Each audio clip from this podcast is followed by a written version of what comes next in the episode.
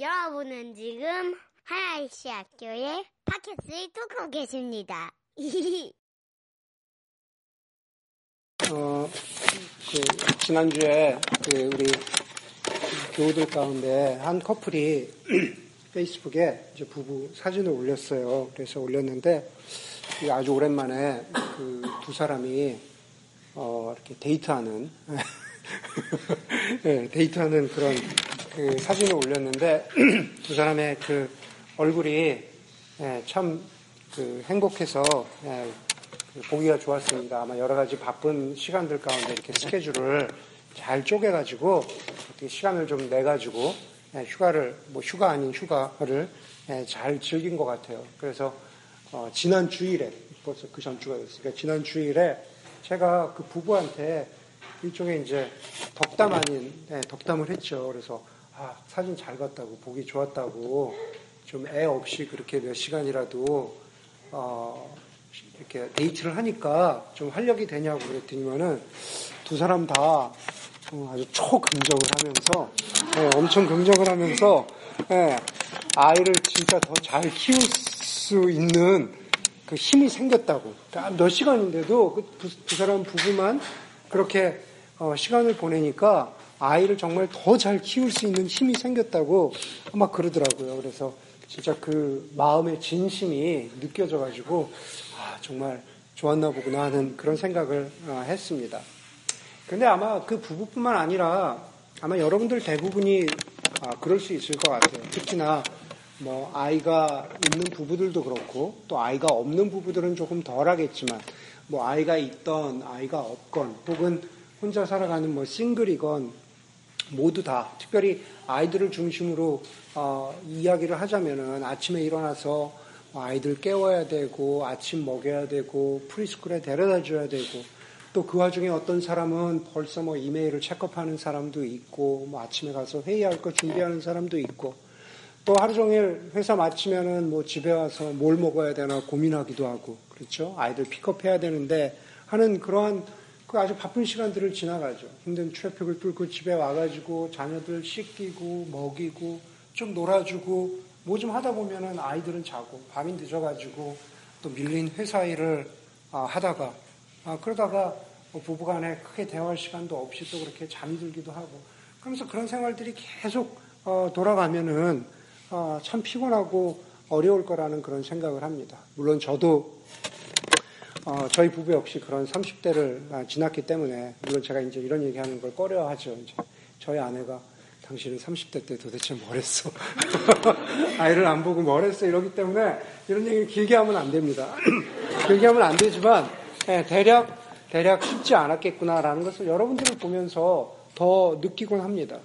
네, 그런 와중에 제가 말씀드린 그 부부가 아주 잠시나마 짬을 내 가지고 뭐 정확하게 몇 시간인지 모르겠지만 네다섯 시간 그렇게 데이트를 한다면은 그게 부부 사이에 가정에 또 아이를 키우는 일에 얼마나 활력을 줄까 하는 것은 그냥 저희는 상상을 할 따름이지 정말 그 가치는 그 부부만이 알 수 있는 어, 그런 일이겠죠.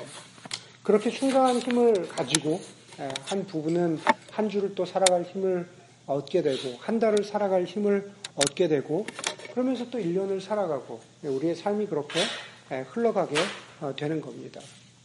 우리의 신앙의 여정이나 우리의 믿음의 여정도 그런 면에서 비, 비슷하다는 생각을 합니다. 제가 오늘 여러분들과 함께 나누고자 하는 그러한 설교의 그 주제이기도 한 거죠. 마찬가지로 우리의 일상의 삶 가운데에서도 숨통을 트여주는 시간, 우리의 일상의 삶 가운데에서도 무엇인가 뚫리는 시간들이 있어야만 그 시간들이 분명히 있어야만 우리가 하늘을 바라보고 하나님을 바라보고 또 자신을 돌아다보고 그리고 주위를 돌아보면서 그러면서 우리의 믿음의 여정을 걸어가게 된다라고 하는 겁니다. 여러분들 이제 정말로 어, 올해 2016년이 얼마 남지 않았습니다. 제가 몇몇 분들에게 여쭤보기도 하면서 또 몇몇 분들 아 목사님 뭐 아르트 하는 하는 계획도 있고 뭐 이런저런 계획들 벌써 이미 연말의 계획들이 아, 쭉 충분히 다 세워져 있을 거라고 생각을 합니다.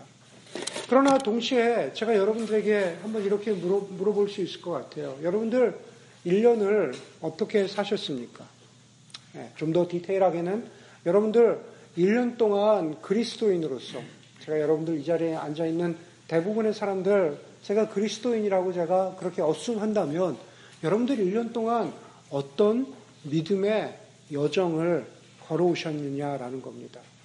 너무 일상이 바쁘고 너무 일상이 분주해서 정말이지 시간을 정해놓고 잠시라도 자신에 대해서 하나님에 대해서 고민해보고 질문해본 적이 없다면 그러면 정말 그, 그 삶은 어떻게 보면은 정말 숨막히게 답답한 그러한 일상, 나에게 활력도 없고 나에게 출구도 없는 그러한 일상일지도 모르겠다라는 생각을 합니다.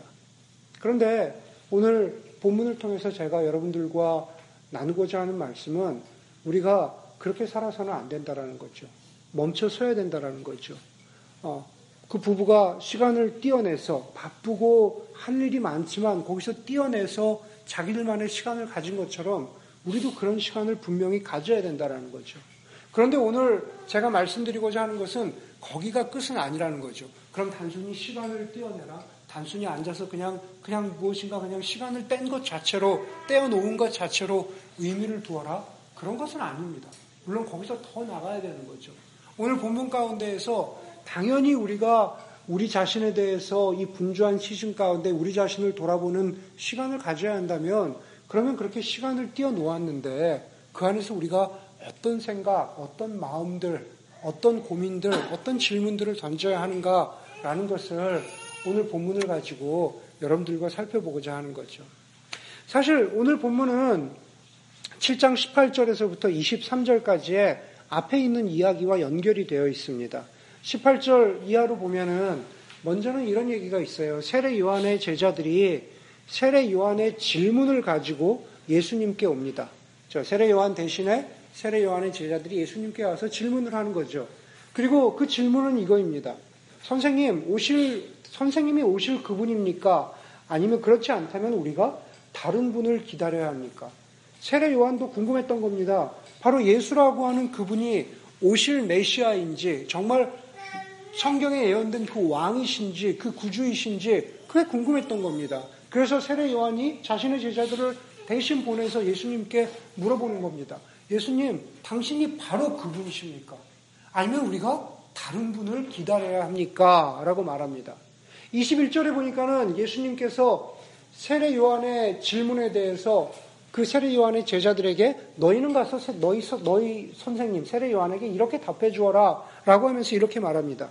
그때 예수께서는 질병과 고통과 악령으로 시달리는 사람을 많이 고쳐주시고 또 눈먼 사람을 볼 수 있게 해주셨다. 예수께서 그들에게 대답하셨다. 너희가 보고 들은 것을 가서 세례 요한에게 알려라. 눈먼 사람이 다시 보고 다리 저는 사람이 걷고 나병 환자가 깨끗해지고 귀 먹은 사람이 듣고 죽은 사람이 살아나고 가난한 사람이 복음을 듣는다 그랬습니다. 여러분 그것은 그냥 립서비스가 아니었습니다. 세례 요한의 제자들은 질문을 가지고 예수님께 왔는데 바로 그 자리에서 예수님이 말한 이것들을 보았습니다. 아픈 사람이 낫게 되고 다리 저는 사람이 걷게 되고 귀 먹은 사람이 듣게 되고 가난한 사람이 복음을 듣게 되는 그 예수님의 사역의 현장을 그 자리에서 목격했던 거죠. 그렇기 때문에 세례 요한의 제자들이 가지고 왔던 그 질문은 그냥 자연스럽게 답이 되었습니다. 정말로 예수님이 그분이시구나. 우리가 다른 분을 기다릴 필요가 없이 정말로 예수님이 그분이시구나라는 것을 세례 요한의 제자들이 목격을 했습니다. 그리고 나서 이제 세례 요한의 제자들이 그 확신을 가지고 그 답을 가지고 떠나간 다음에 예수님께서 자기의 제자들에게 세례 요한에 대해서 이렇게 말씀하십니다. 이렇게 질문하시죠. 오늘 본문이죠. 너희가 무엇을 보려고 광야에 나갔더냐? 너희가 무엇을 보려고 광야에 나갔더냐? 25절과 26절에서도 반복되는 질문입니다. 너희가 무엇을 보 려고 나갔느냐? 그렇게 질문하신 후에 예수님께서 질문하시고 이렇게 대답하십니다. 아, 또, 또 다른 어떤, 또 다른 질문으로 이어지시는 거죠. 바람이 흔들리는 갈대를 보러 나갔느냐? 너희가 광야에 왜 나갔냐? 네, 너희가 바람에 흔들리는 갈대를 보려고 광야에 나갔더냐? 그렇게 말하는 겁니다. 제가 뭐 좋아한다고 그래야 되나? 제가 야, 참, 시가 한 줄의 시인데, 시가 이렇게 인상적일 수가 있구나, 라는 시 하나가 있습니다. 아, 이런 시입니다. 딱 한 줄입니다. 내려올 때 보았네, 올라갈 때 보지 못했던 그 꽃. 네, 내려올 때 보았네, 올라갈 때 보지 못했던 그 꽃. 여러분 알다시피 이제 제가 시간이 될 때 이렇게 산에 가잖아요. 산에 가면서 어, 하이킹 할 때 이 시가 생각납니다. 음. 마치 하이킹이라는 것은 막 경주하듯이 빨리 정상에 올라가야 되고 그리고 속도를 다투어서 이 지점에서 이 지점까지 빨리 가야 되는 게 그게 하이킹이 아니라면 하이킹이 아니라면 우리가 산을 산을 가면서 좁은 산길을 걸어가면서 산길 옆으로 피어나 있는 들꽃을 보기도 하고 뭐 바람에 흔들리는 나무나 어떤 어떤 갈대를 보고 멈추어 서서 아, 이 꽃이 이렇게 이쁘구나. 아, 이 이런 나무가 여기도 이렇게 피었네. 이런 풀이 이렇게 피었네라는 그런 어떤 어, 그 자연에 대해서 좀 더 묵상하고 자연에 대해서 생각하고 그리고 잠시라도 그 꽃과 그리고 내 자신을 대비해 보면서 그것들이 주는 의미에 대해서 좀 가져보는 이렇게 생각해보고 묵상해보고 볼 수 있는 여유가 있다면 그게 좀 더 이상적이고 좋은 하이킹이 아닐까라는 생각을 하게 되는 거죠. 그런데 이런 생각은 우리만 할 수 있는 건 아니죠. 사실은 뭐, 그, 멈춰서면 비로소 보이는 것들. 그렇죠? 그런 책 있잖아요. 처음 들어보세요? 네, 초 베스트셀러였는데, 네, 멈춰서면 비로소 보이는 것들이라는 그 책도 사실은 비슷한 이야기를 하고 있는 겁니다. 불교에서 불교 스님이 쓰신 책이죠. 여러분, 우리가 사실 뭐 광야에 나간다거나, 아, 사실 무슨 어떤 이 밖에만 나가도 그런 꽃이나 풀들이나 나무를 보면서, 야, 우리 사는 게 별게 아니구나. 예, 우리가 뭐 화려하다, 화려하다 하지만 이 꽃만 할 수 있을까? 그런 생각을 할 수도 있죠. 예, 만약에 그런, 그런 것을 할 수 있다면 제가 말씀드린 그 시가 의미가 있겠죠. 그렇죠?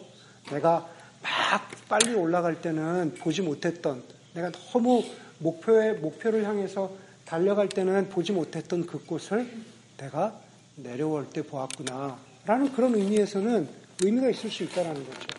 그런데 여러분 제 경험을 통해서 보자면 그 꽃을 보는 것도 그때뿐이라는 겁니다.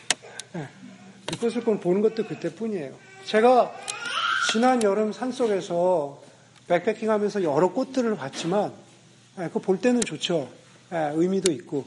지나고 나면 내가 무슨 꽃을 봤는지 이제 6개월도 안 됐는데 그냥 흐릿합니다. 예, 흐릿합니다. 그게 어쩌면 보통 사람들의 삶이다라는 거죠. 예수님께서 세례 요한 광야에서 광야에서 그 어, 메시지를 전하던 세례 요한을 말씀하시고자 하면서 그, 그 세례 요한으로 가게 되는 그 도입부에서 이렇게 질문하시는 거죠.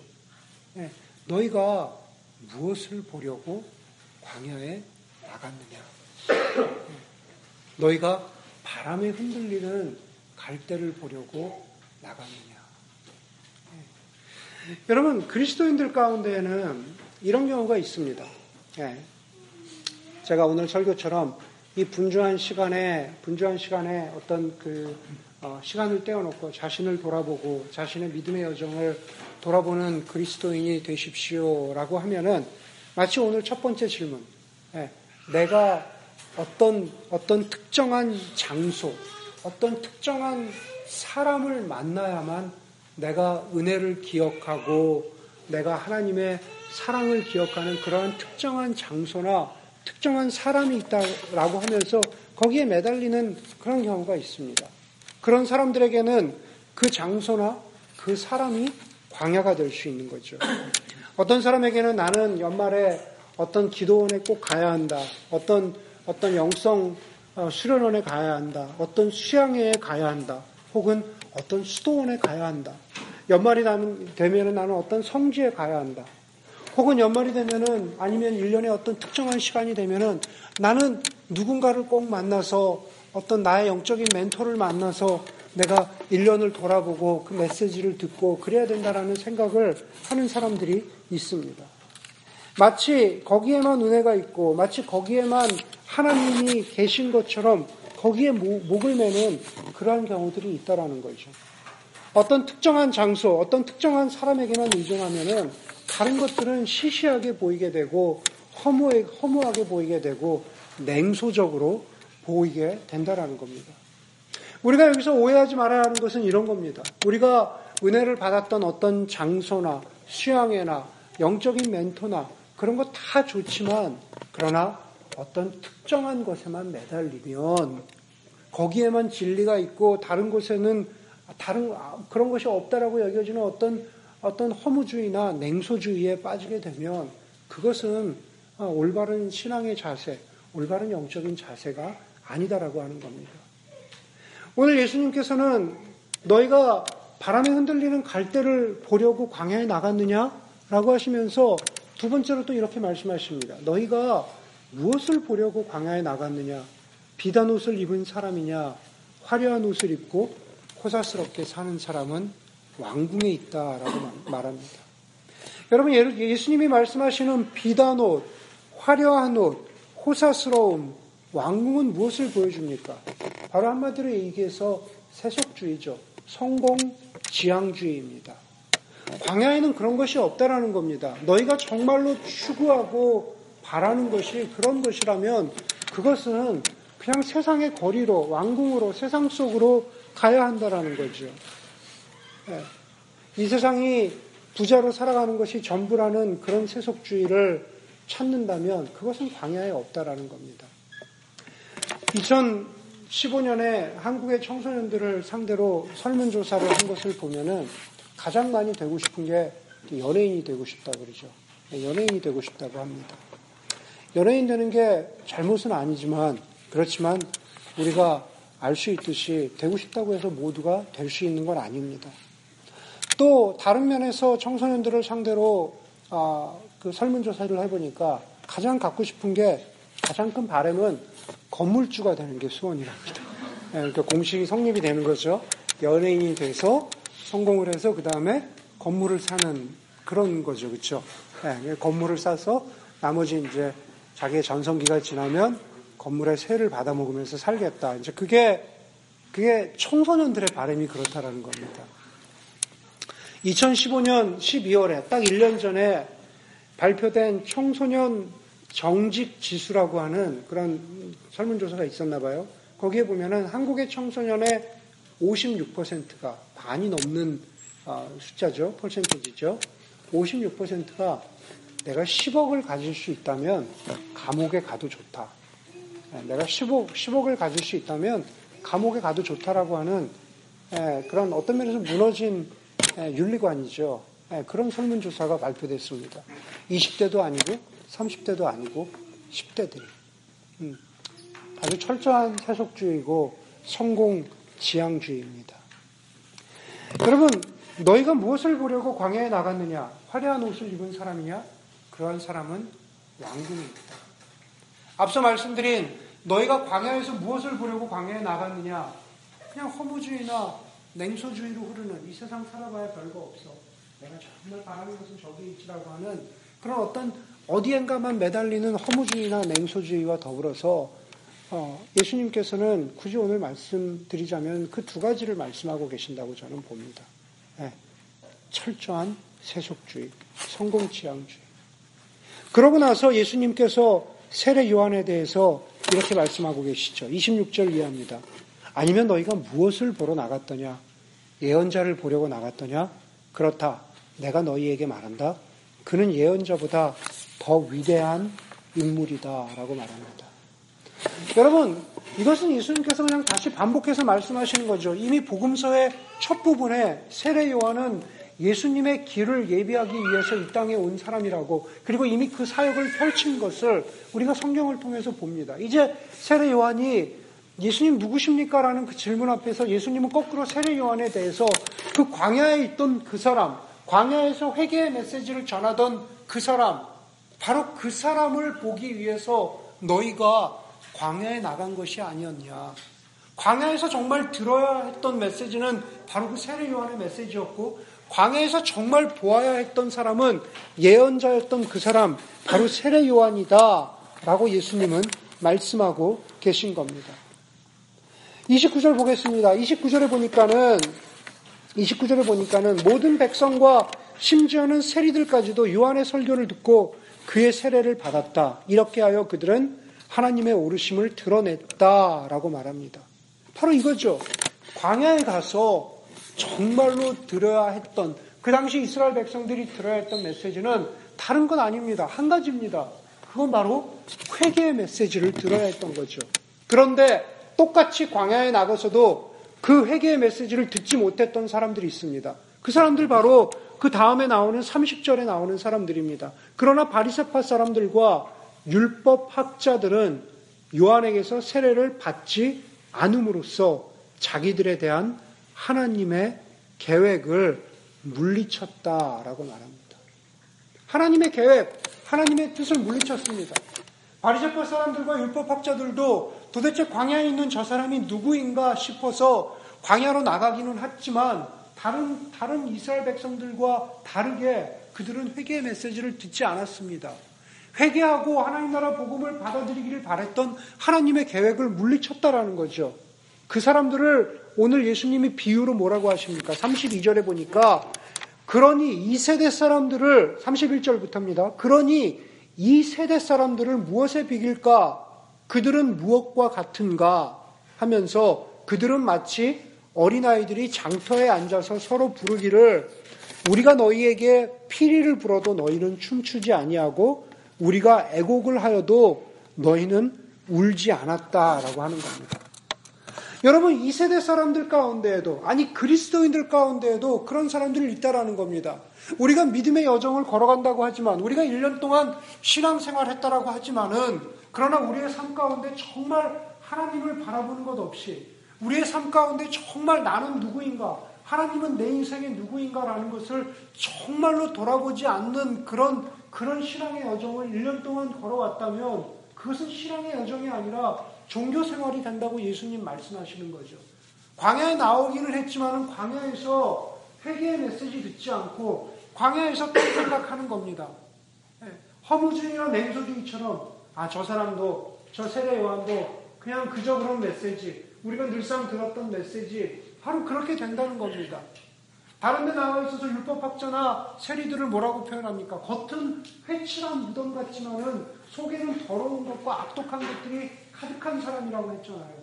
우리 그리스도인들도 그럴 수 있다라는 겁니다.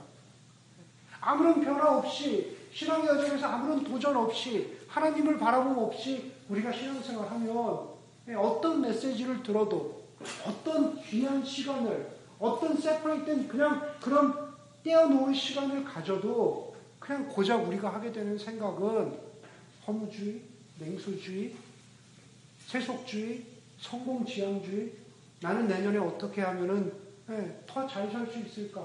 더 풍요로운 삶, 삶을 살 수 있을까? 더 안정된 삶을 살 수 있을까? 어. 아, 목사님 얘기는 뭐 그런 거지 뭐. 네, 목사님 다 알지만 세상이 그렇게 되지 않아요. 네, 그런 냉소주의로 갈 수 있다라는 겁니다.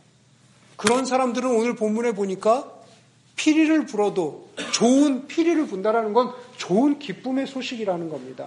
피리를 불어도 좋은 복음의 소식이 들려줘도 거기에 반응하지 않고 우리가 애곡하여도 예, 거기에 대해서 울지 않는 사람이라는 거죠. 어떤 메시지가 와도 그 사람의 마음을 예, 도전하지 못한다라는 겁니다.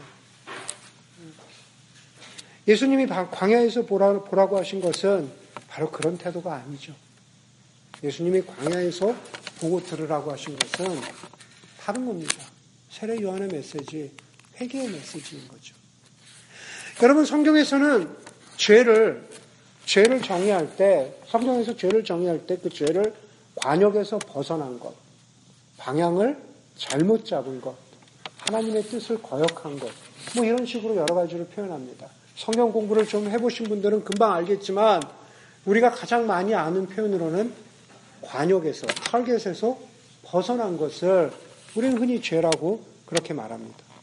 결국 죄라는 것은 하나님이 바라시는 타겟, 하나님이 바라시는 방향, 하나님의, 하나님이 바라시는 목표물을 향해서 우리의 인생의 방향을 맞추지 않는 것을 그것을 죄라고 하는 거죠.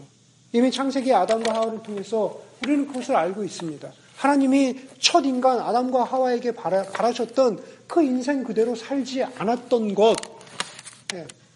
그렇게 살지 않겠노라고 하나님의 뜻대로 살지 않겠노라고 마음을 먹은 것, 그것을 예수님께서 죄라고 말씀하시는 거죠. 그 죄는 바로 다른 모든 것 포함해서 죄는 바로 자기 중심성에 있죠. 예. 자기 중심성을 성경은 죄라고 이야기하고 그리고 그 죄에서 돌이키는 회개가 참으로 어렵다는 것을 여러 사람 볼 것 없이 오늘 본문의 율법학자와 바리새인들 보아도 우리가 알 수 있다라는 겁니다. 그런데 그 죄는 예수님의 시대에도 중세에도 근대에도 아니 2016년 지금에도 주목받지 못하는 단어가 그게 바로 죄인입니다. 제가 여러분들에게 죄인입니다. 저도 죄인입니다. 여러분은 죄에서 회개하십시오. 네, 그렇게 이야기하는 것 별로 인기 없는 인기 없는 어, 구절이고 인기 없는 단어라는 거죠. 그래서 영국의 작가이고 변증가였던 G.K. 체스터턴은 기독교 교리 가운데 가장 유일하게 경험적으로 증명 가능한 원죄를 현대인들이 거부한다라는 것은 놀라운 일이다라고 했습니다.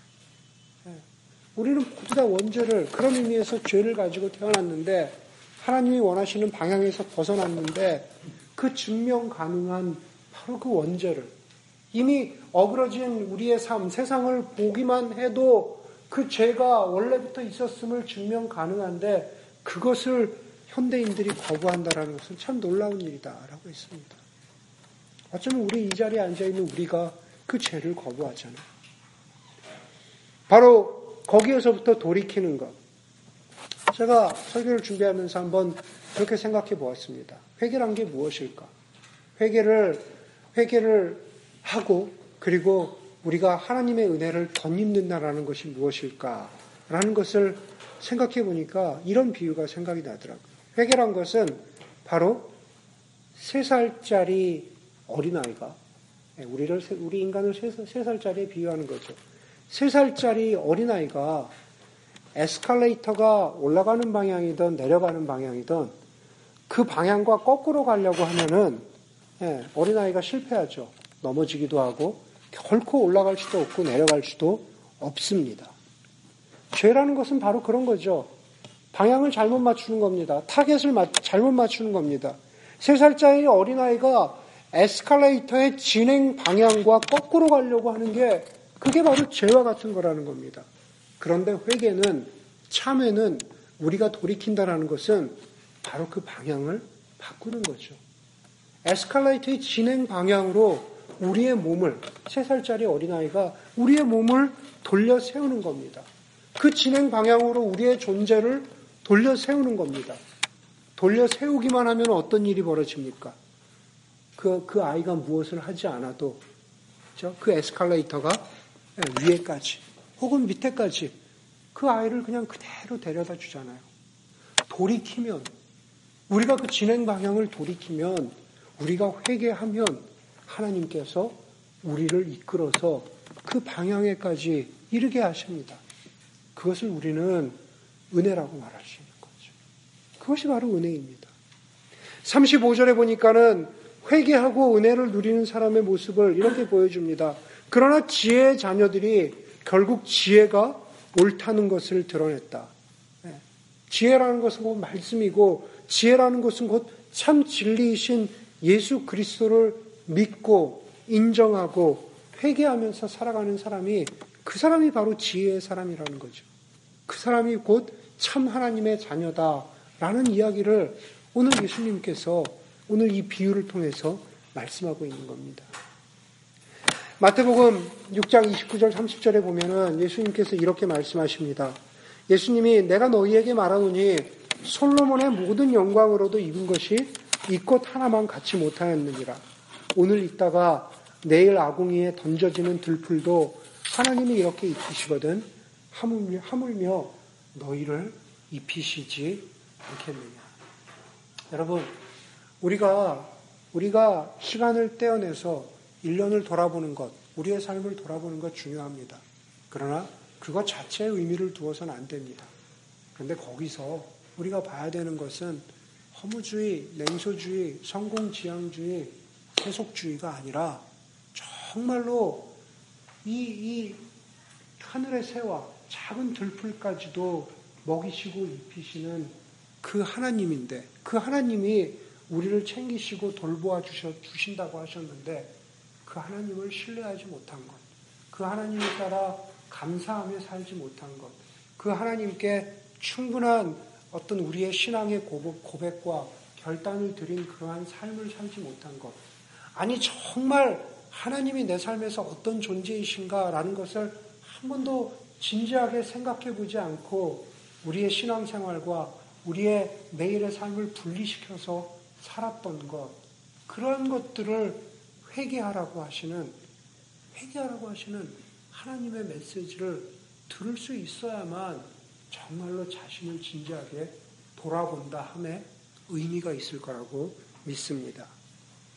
설교 처음에 제가 예화처럼 말씀드린 그 부부처럼 부부가 아니더라도 혼자더라도 분명히 시간을 내서 이까지것 하는 그러한 자세가 아니라 정말로 하나님으로부터 멀어졌던 것을 회개하고 그리고 정말로 우리가 진정으로 예배해야 되는 그 대상이 누구이신지를 돌아보고 그 하나님을 신뢰하는 그 믿음이라는 것을 믿음이라는 것은 무엇인지를 자신에게 진지 한번 진지하게 한번 아, 질문해보고 던져보고 고민할 수 있는 그러한 아, 연말이 될 수 있으면은 아, 참 좋겠다라는 생각을 합니다. 함께 기도하겠습니다.